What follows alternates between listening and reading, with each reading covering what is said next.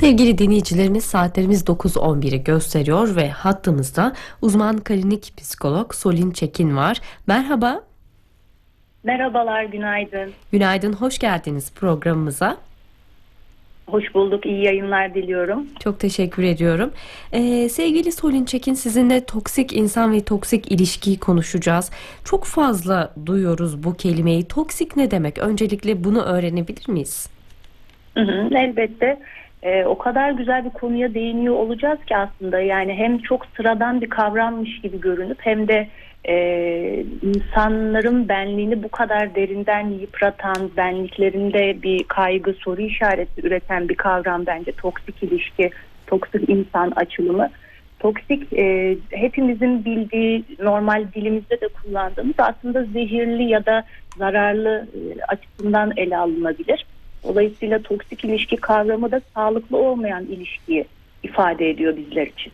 Yani aslında ilişkilerini çıkar ilişkisine çıkar ilişkisi üzerine kuran e, bireyler diyebilir miyiz?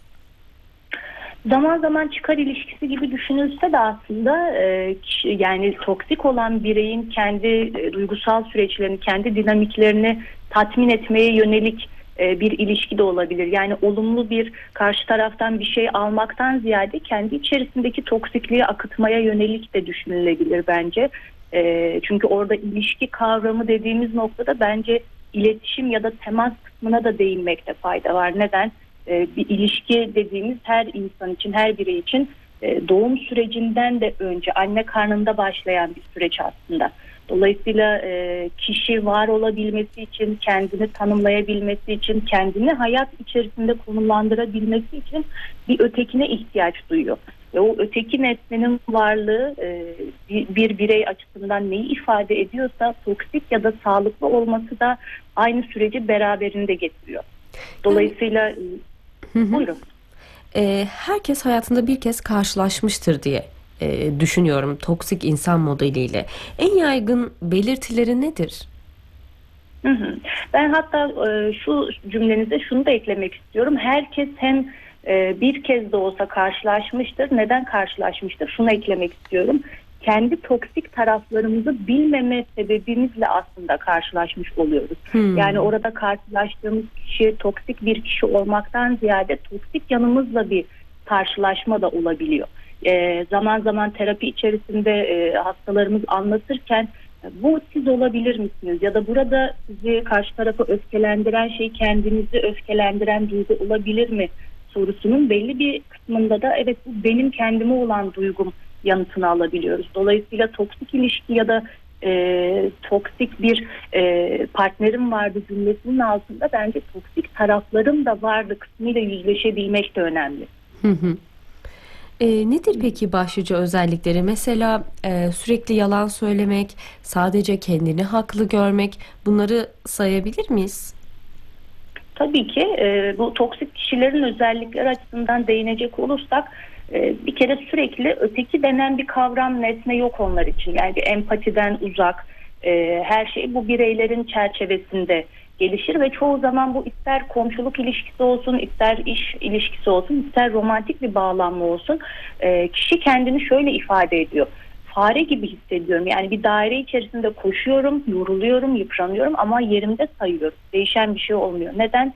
Çünkü karşı taraf sizi bir sınır bir çerçeve içerisine koyuyor ve o çerçeveyi istediği zaman aralayıp istediği zaman daha katı bir hale koyuyor. Dolayısıyla bu kişiler katı düşünce içeriklerine sahiptir. Toksik olan kişiler e, ne yaparlar? Geri adım atmazlar. Onların belli sınırları vardır. O çerçevelerde hatta zaman zaman özür bile dilemezler. Çoğunlukla özür dilemezler. Hatta neden? Saygınlıklarını düş, e, düşürdüğünü düşünürler. Ben eğer özür dilersem karşı tarafa karşı bir e, saygınlığım yitebilir. Dolayısıyla e, kişi aslında partnerlerden sağlıklı olan kişi kendine değer verilmediğini düşünse de bu aslında toksik bireyin kendiyle ilgili düşüncesi, saygınlığımı kaybetme kaygısı olarak karşıya e, entegre oluyor. Sürekli olumsuz bir duygu aynalaması yapıyorlar. Yani ilişki içerisinde sürekli olumsuzluklar, eleştiriler, e, hatta zaman zaman e, karşı tarafa da hiçbir şey yapmadan dahi duygusal anlamda bu duyguları hissettirmek gibi bir takım manipülatif davranışları olabiliyor. Çünkü özlerinde geçmişte yaşadıkları ihtiyaçlar çerçevesinde kişi diyor ki mesela kaostan besleniyorum.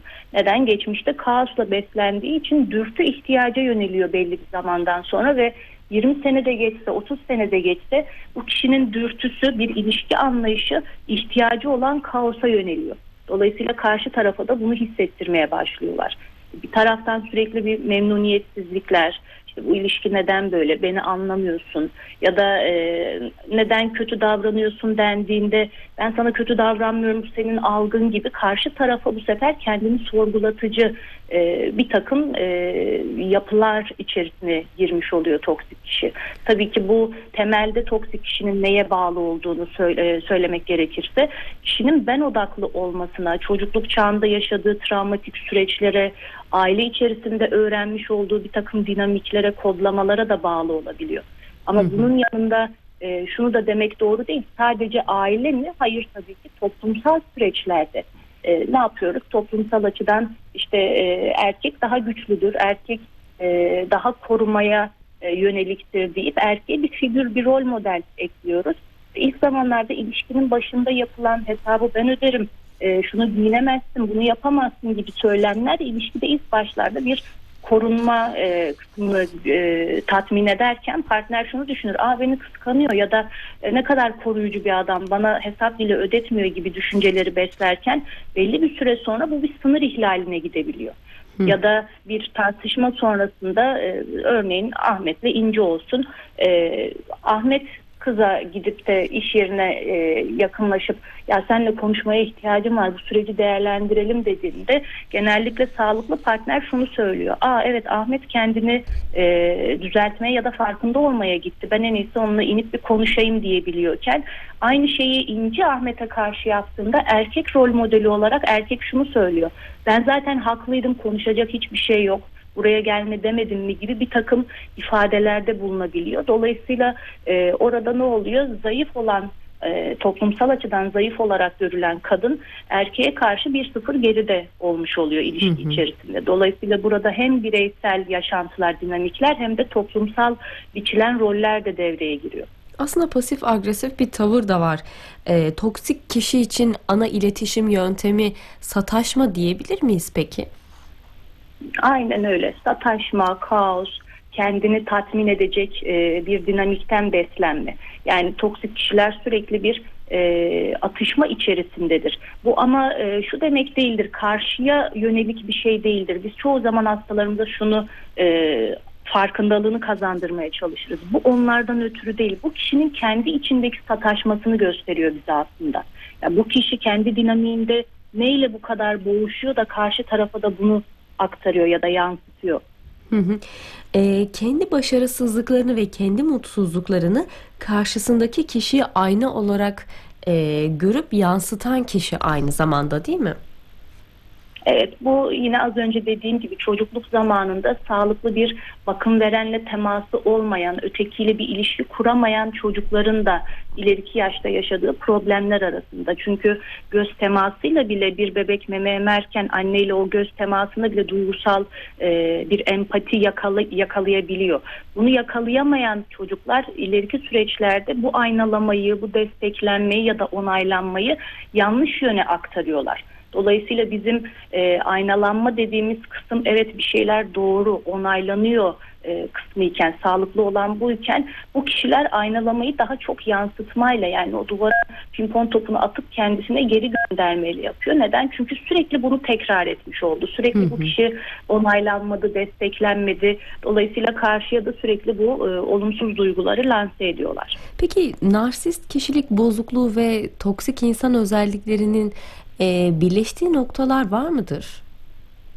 Yani şöyle söyleyebiliriz. Toksik ilişkiye sahip olan bireyler ya da toksik kişiler genellikle zaten kişilik bozukluğu e, dinamiklerinde e, ele alınabiliyor. Yani terapötik içerisi e, terapötik e, süreç içerisinde de dikkatimizi çeken şey bu kişinin kendi kişilik özelliklerini, ne istediğini, ihtiyaçlarının neler olduğunun farkında olmayan bir e, karakterde olduğu görülüyor. Dolayısıyla e, sadece narsistik kişilik değil bu toplumda sürekli bir şey var mesela gruplar açılır narsistlerle başa çıkma, narsistlerle savaş, narsistlerle vesaire ama bu tüm kişilik bozuklukları için yani bozukluk e, başlı başına işlevselliği bozan, toplumsal düzeni bozan bir süreç.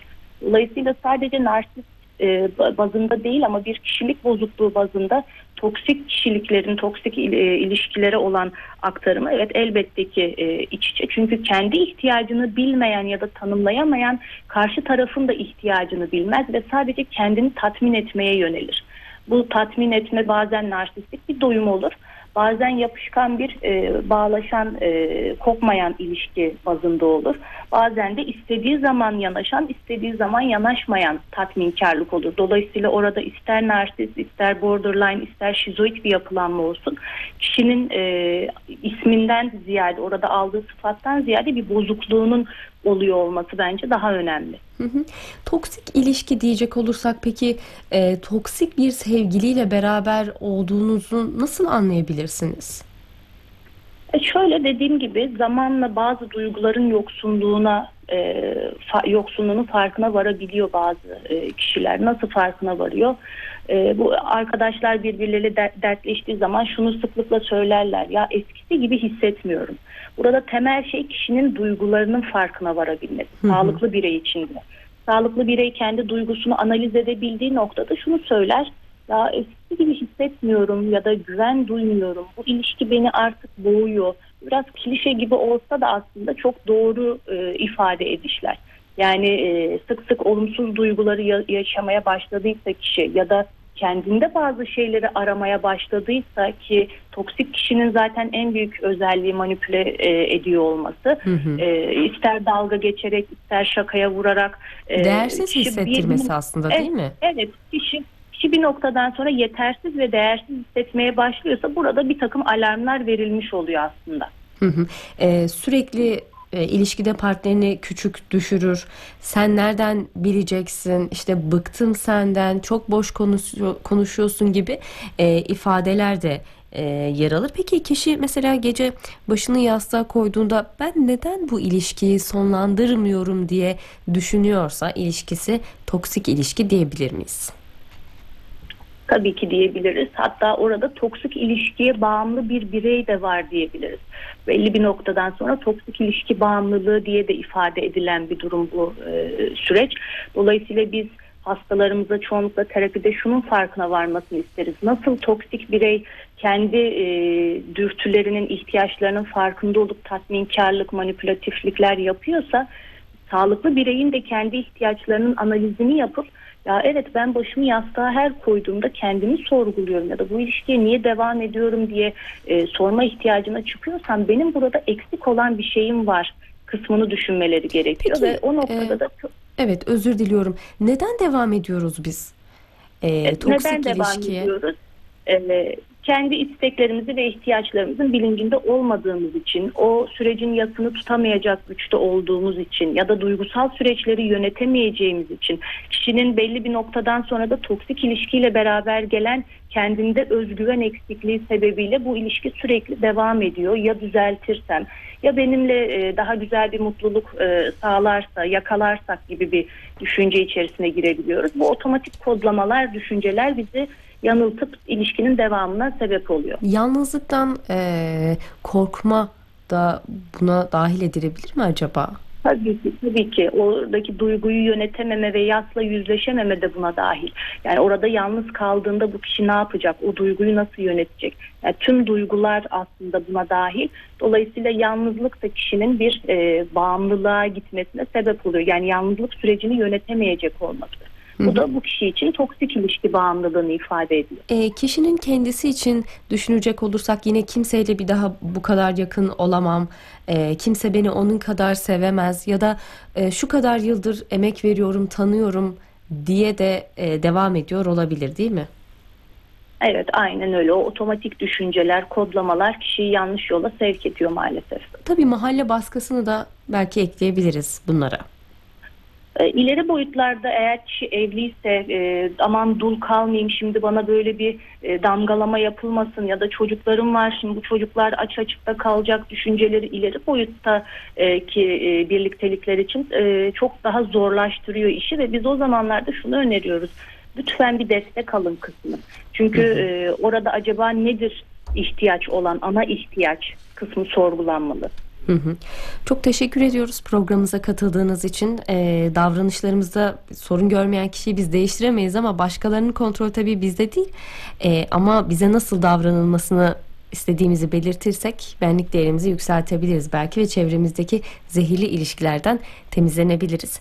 Sevgili dinleyicilerimiz uzman klinik psikolog Solin Çekin hattımızdaydı. Kendisine teşekkür ediyoruz ve programımızın sonuna geldik. Program yapımcımız Ayşe Yürük, teknik yönetmenimiz Yıldıray Çetin ve mikrofon başında ben Betül Yıldız Altay sizlerleydik. Bir başka programda görüşmek dileğiyle. Hoşçakalın.